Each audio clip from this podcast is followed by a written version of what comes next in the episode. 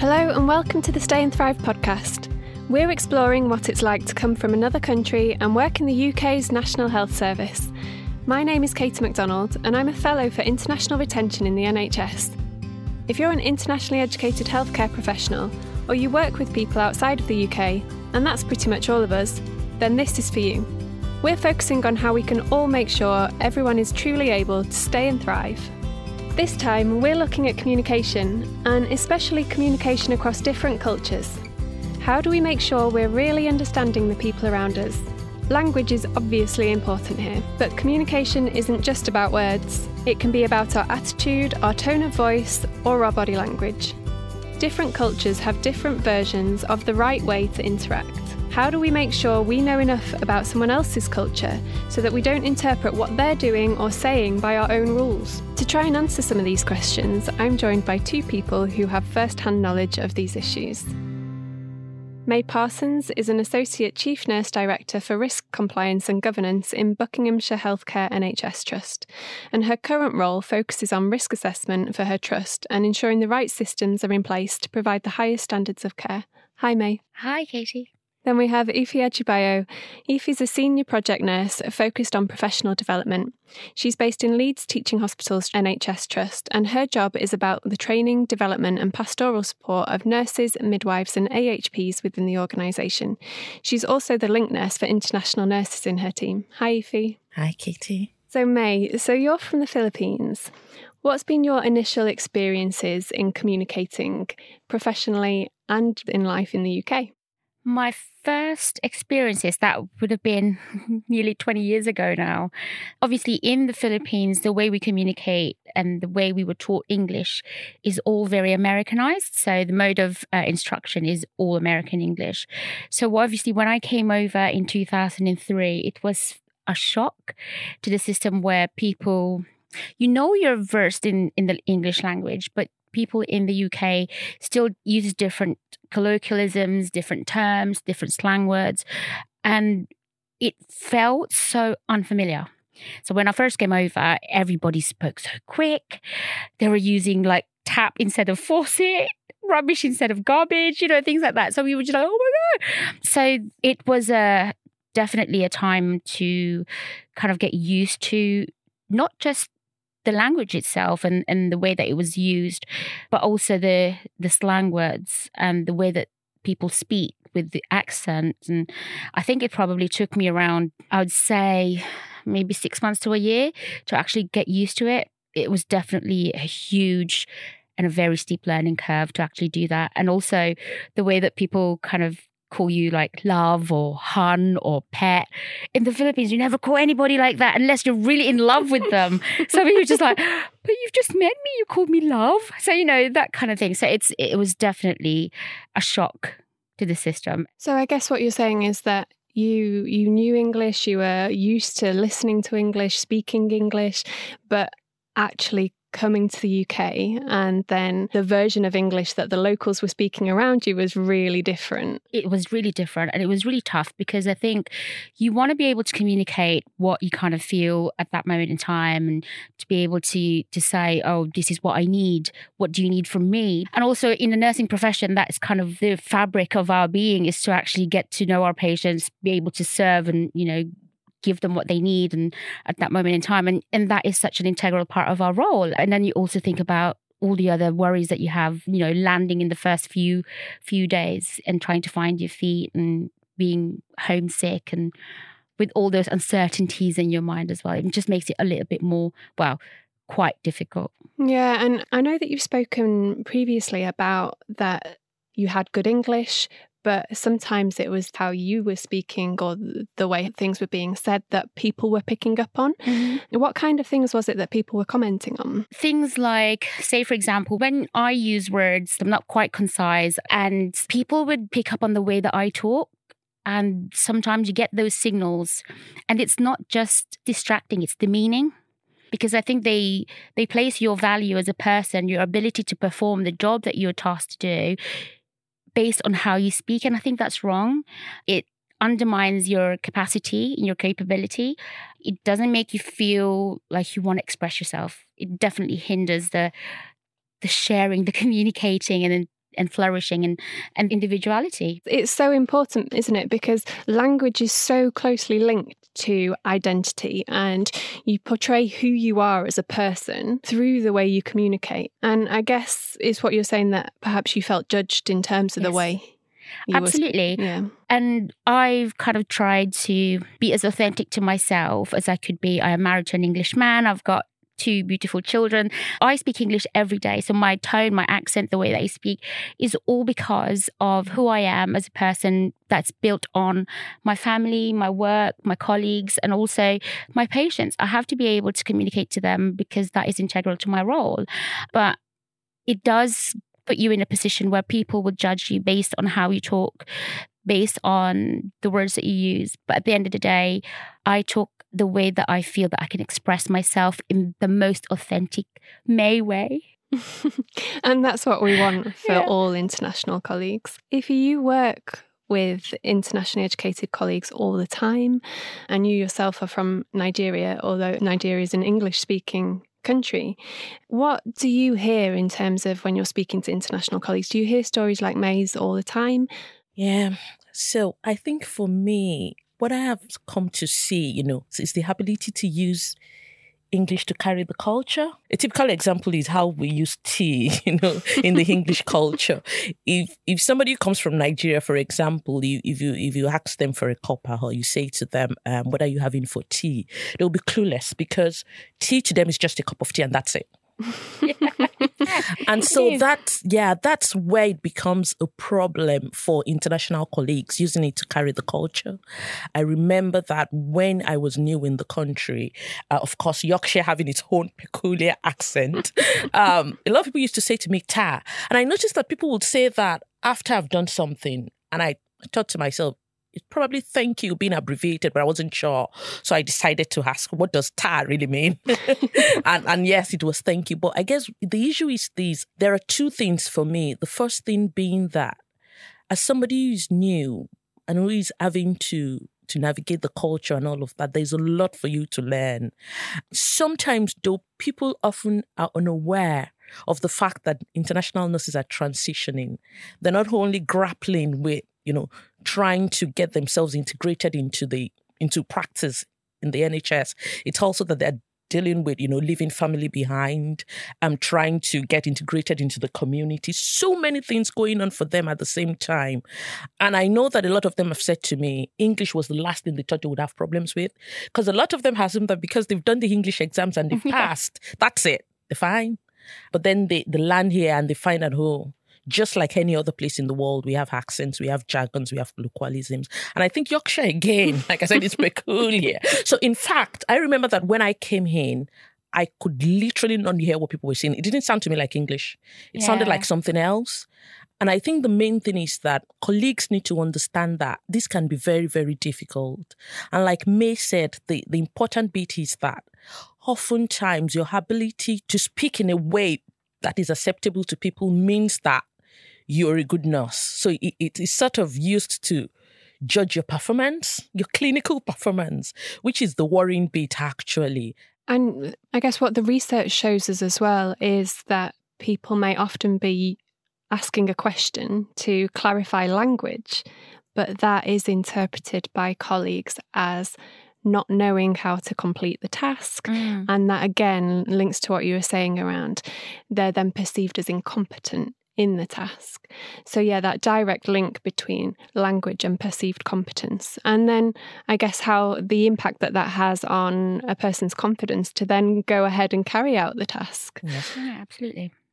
Because then you start questioning whether, mm. oh, I understood that, but I'm not allowed to clarify. Because if I do clarify, then they would think that I didn't understand it. Yeah. But actually, as part of the safety net of nurses, mm. is that if you're actually not sure, you're meant to ask for clarification. And if you can't feel that you are uh, supported in a way that you're allowed to clarify things for safety reasons, mm. then that then makes you doubt your capacity. It just snowballs from there. And I think, again, yeah. you know, if you talk differently from the people that are your peers, you are put in a separate category. And I guess that puts people in a really vulnerable situation mm. to feel that you can't ask a question to clarify the language because you're going to be perceived as incompetent. Mm. So so then what do you do?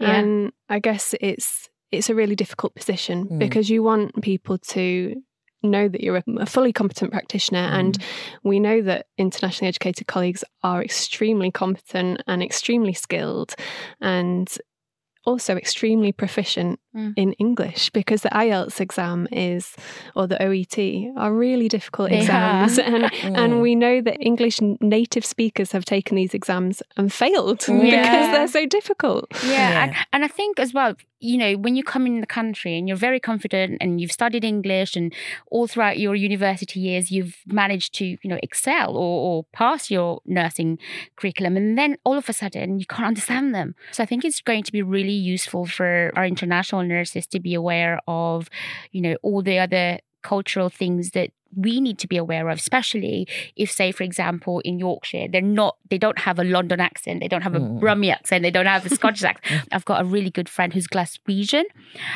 Oh, I really couldn't understand her for the first few months. I couldn't understand her. So I think in terms of belonging, I think it will be really useful to have a reciprocated orientation on both cultures. Mm-hmm. So for international nurses that are coming over from abroad, it would be really useful for them to kind of learn about the culture of that specific place that they're going into and then at least there's not going to be much of a shock but also for people in the UK that are receiving them it'd be really good to kind of know some of their specifics in terms of their their culture their traditions and how they are as a people because I think at the end of the day as nurses as healthcare workers we provide compassion to other people but we need to be compassionate to our colleagues too Yeah, and we've spoken a lot about verbal language, but we also know that there's so much language that is. I mean, I'm moving my hands as I'm saying as I'm saying this. Mm. That isn't verbal, but there's different cultural practices in terms of that as well.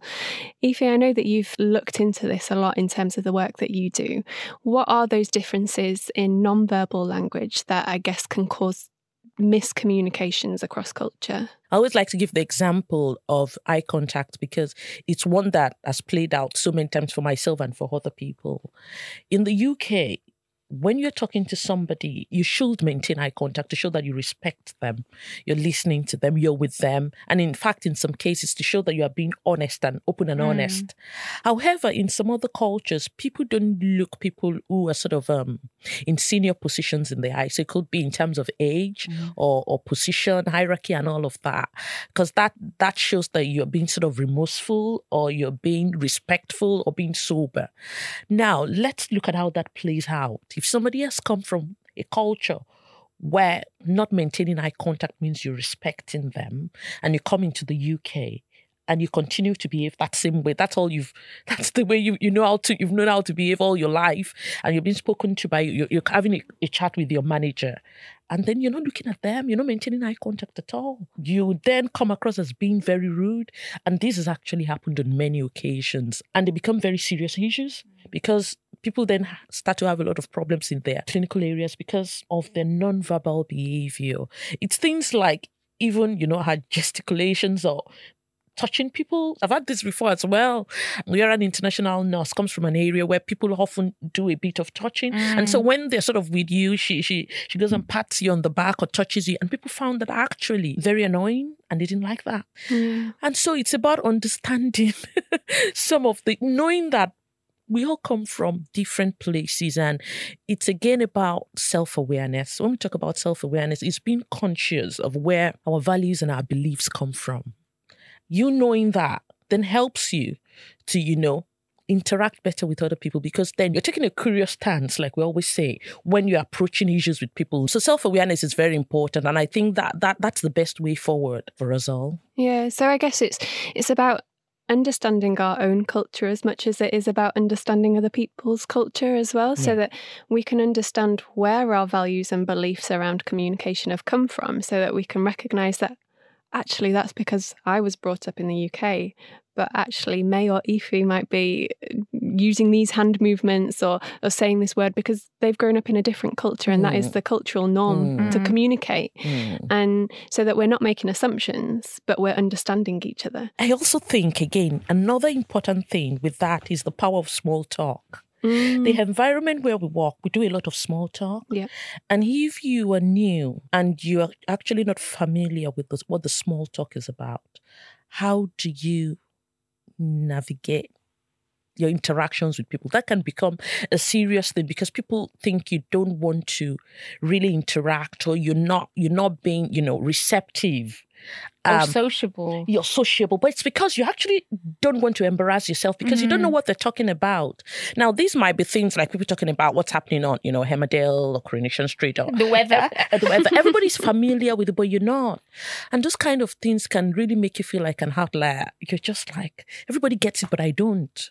And instead of asking questions sometimes, again, it comes back to you don't want to embarrass yourself. And we say to people, please ask questions, ask questions. And I've had nurses say to me, you guys tell us to ask questions, but then we ask and we get some very, very, you know, funny responses or very ash responses. And it's just, I'm not doing that again. Mm. And so it's just understanding that when people are new, they're trying to test the waters, trying to understand the environment, how because every every every environment has its own culture, dynamics, and all that. And you want to ensure that you're not doing something that is out of place. Yeah, and I, and I guess what you're saying there is that actually, in order to make small talk in the first place, well, one, it's not it's not necessarily part of everyone's culture, but two, you Mm. need reference points to be able to make small yes, talk. And if you don't have those reference points because you don't know what Emmerdale is, or Mm. actually you don't know or understand why people are always talking about the weather, Mm. then then it can make it very difficult. And I know that you're doing some work with OET, May. Would you like to tell us a little bit about that? Yes, so I'm actually working with Occupational English Test about preparing our future healthcare workforce from the Philippines going to the UK. So one of the things, like when I say to them, watch BBC, not necessarily Emmerdale, but you know, watch the local news, the local stories, they read the newspapers.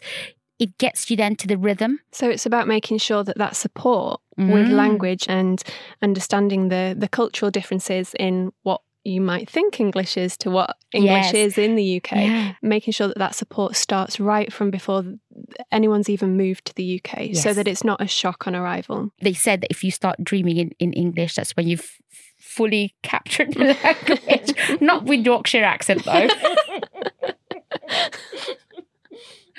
yeah so that's that's the kind of the project that i've been doing with the um, student nurses back home and also the nurses in preparation for them coming over One thing that we also haven't touched on, perhaps, is that in the UK, people often don't say what they mean. So, Yeah, yeah. so, beating the bush yeah, Yeah, yeah. So it's not only is it getting used to the dialect, getting used to the, the environment, the the nonverbal language, but also navigating your way through a language where people are saying one thing, Mm. but their body and everything else might be telling you a different message. What's that like?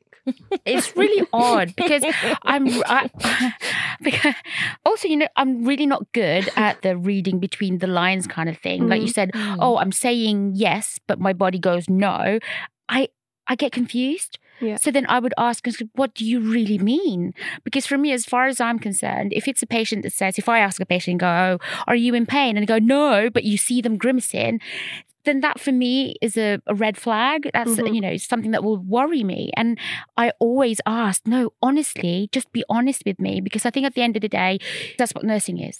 Mhm. you serve. You make people better. You give what they need at that time. It's also that sometimes, you know, British people actually say the words, but they mean something else. So, for example, maybe I and somebody, we're having a conversation about something that's happened, and the person says, Well, I'm sure it's my fault then. Before I came to the UK and sort of understood, you know, how sometimes they can be sarcastic, you know, in a Mhm. very, in a very funny way. Um, I would have taken that at face value, like literally taking that as oh, the person is accepting it's their fault. But no, they're saying, well, it's not my fault, it's your fault. but then, but then the way they say it is, well, I guess it's my fault then. And people who are not British they don't understand the nuances of that. Mm-hmm. so for me, it's not even only about the nonverbal; it's also about even the verbal at, at times because I think it, it's also part of the culture. The British try to be as respectful and diplomatic, so they don't say things in a straightforward way. In the bid to be diplomatic, to be to be nice, they don't they don't like saying things like in a very ash way. And that's what I've noticed. But if people have come from places where they use direct communication, Yeah. it then becomes a problem. Yeah. In So, the UK, yeah. it all lies in the subtleties and in the nuances and the, of the way how someone says it. Mm, And that takes a lot of understanding and picking apart to really get Mm. to the bottom of what someone means. mm. So we've talked about verbal language, we've talked about tone, we've talked about non-verbal language, but we've not touched on written language. And what are the challenges as an international colleague with written communication, whether that's in job applications or whether that's in patient notes? May, is there anything that you've you've come across with this? Yeah, it's widely known anyway, and it's research based that if you're an internationally educated nurse and if you do your applications, you don't normally get shortlisted because of the way that you write your application. Because we have got different ways of doing it, because the way that we Mm. were taught back home is different from here. So now you have got a grasp of the English language, but then the way that they prefer is different. For example, nurses from India, they would say, please do the needful at the end of their of their application or their letter to you. But in here they go, what do you mean about that? People don't get it. You get then subjected to, I suppose, a lesser point. So then, then you don't get through. It's widely known that if you're not quite the British way of, of writing, then you don't get through to the next one and you don't get through to the to the shortlisting and then you don't improve, you don't get promoted. So, May's just spoken about not being able to progress in your career because of challenges around communication. Ife, what do you think that we could do or should do to help in that aspect of communication? As part of my role, I do a lot of career clinics with international nurses. And what I found, just like me has said, is the fact that a lot of people come from maybe places where progression is very much linear. Mm-hmm. And what I mean is that I know some places where, for example, where I come from, there are particular times during your career where you'll be shortlisted as a group. Maybe you've sort of graduated at the same time, you've become registered nurses at the same time. You come to a time pod, you're all going to go through interviews. So you don't really have to take ownership of your own development, like going to apply for a job. And so, first thing is, they're not intentional about actually going to think of having a personal development plan, knowing what their own what their own strength, weaknesses, opportunities, and threats are. You know, doing all that work to know where you are and where you want to be. That's the first thing. The second thing is the way the applications are awarded, the way you write a supporting statement. People people are able to talk about what they've done, but often oftentimes what's wanted in applications is how do you evidence that you've done it? How do you demonstrate that you have done this? You have significant experience. People don't sell themselves self, selves enough because again, sometimes people say, "I don't want to be blowing my own trumpet," Yes. but but here you have to blow your own trumpet actually Yes. in a nice way. So what what we have done in our trust, for example, is we've started to career clinics, and then when if people want feedbacks, we actually have sat with so many people, and then we go through it and we start saying, look, this is what you need to be doing here, and that is how we can help people understand. It's not because they are not competent nurses. In all honesty, nurses who come here are some of the best from all over the world, believe it or not. Because for them to be able to go through those stages to get here, it's a lot of work. And you have to be really good to be able to sort of navigate that that process. Yeah, and and for someone who maybe has trained in the UK and and grown up looking at those kind of applications, they that's second nature, but it's Mm. not to international colleagues. So it's about teaching them, and I guess the career clinics that you support help bridge that gap to make sure that there's equity in the availability to get shortlisted for a Yeah. job. And I know that many organisations are also having cultural ambassadors on interview panels again mm. to ensure that there is that equity in, in people's opportunities. Thank you very much indeed to May and Ife. A huge amount in there for all of us to think about. Thank, Thank you for having us, Katy. And that's it for this edition of the Stay and Thrive podcast. I hope you've enjoyed it and found it useful. We have lots more episodes with lots more useful information. Just search for Stay and Thrive wherever you get your podcasts and click follow, and you'll find all of our episodes right there. And do tell people about the podcast. The more ears we reach, the more help we can be to international colleagues, their teams, and managers. Plus, this podcast is for you, and we'd love to hear from you. Please get in touch with questions, comments, stories of your own experiences, or if you have any suggestions about how we can make sure people stay and thrive. There are several ways you can do it. On Twitter, or rather X, we're at Stay and Thrive, or you can use the hashtag Stay and Thrive.